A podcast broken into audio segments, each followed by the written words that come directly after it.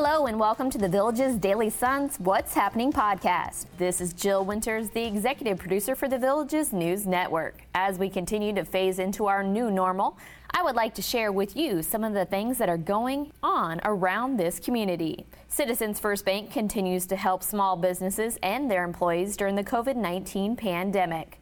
The hometown community bank saved nearly 10,000 jobs by securing $105 million in stimulus loans during phase one and two of the payroll protection program authorized in the Coronavirus Aid, Relief, and Economic Security Act that President Donald Trump signed into law.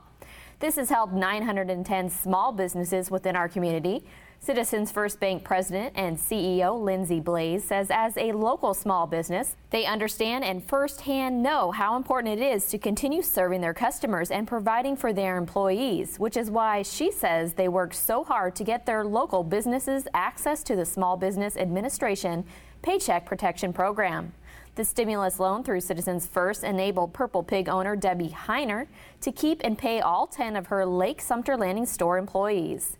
Jay Galati owns jewelry design at Southern Trace Plaza and La Plaza Grande.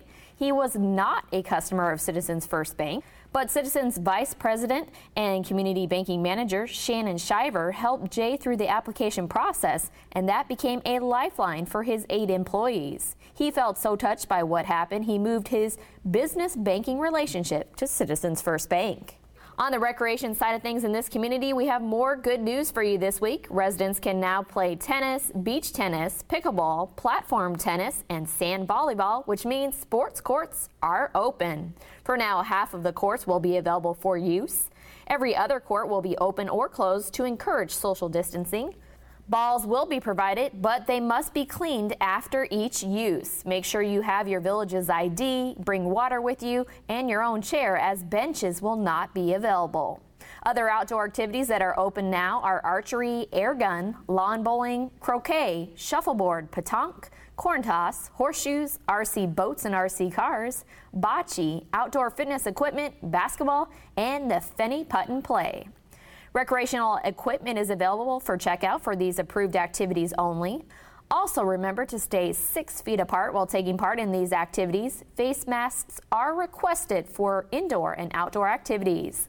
Softball players can now head out to Buffalo Glen, Everglades, Knutson, Saddlebrook, and Soaring Eagle softball complexes, but only to practice.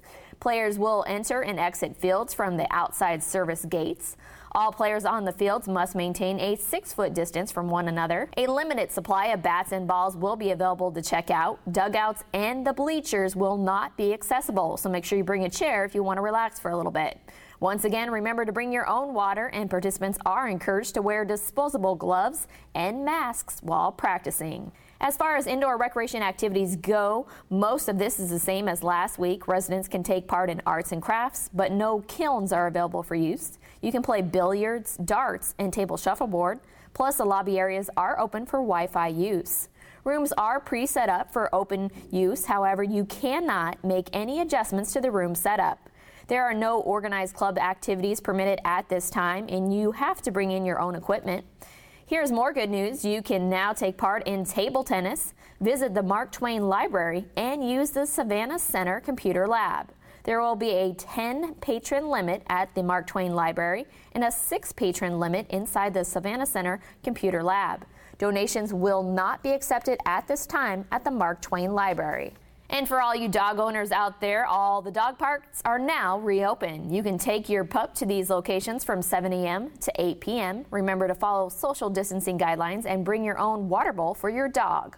For all you golfers out there, remember that cash is not being accepted at this time to continue to prevent the spread of COVID 19. A new temporary monthly fee of $20 is currently available to accommodate what used to be a daily cash trail fee, and this amount needs to be prepaid in advance of your tee time.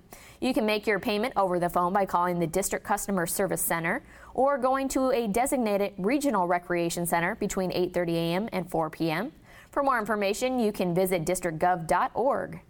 Moving on over to the entertainment world now. Last week, I told you that the Sharon L. Morse Performing Arts Center and Savannah Center announced the 2020 2021 entertainment lineups as they focus on a high caliber season coming up. This includes the return of such favorites as comedians Jay Leno and Terry Fator, the Village People, and the ABBA tribute show called Arrival from Sweden, along with Hairspray, Jersey Boys, and Body Traffic, to name a few.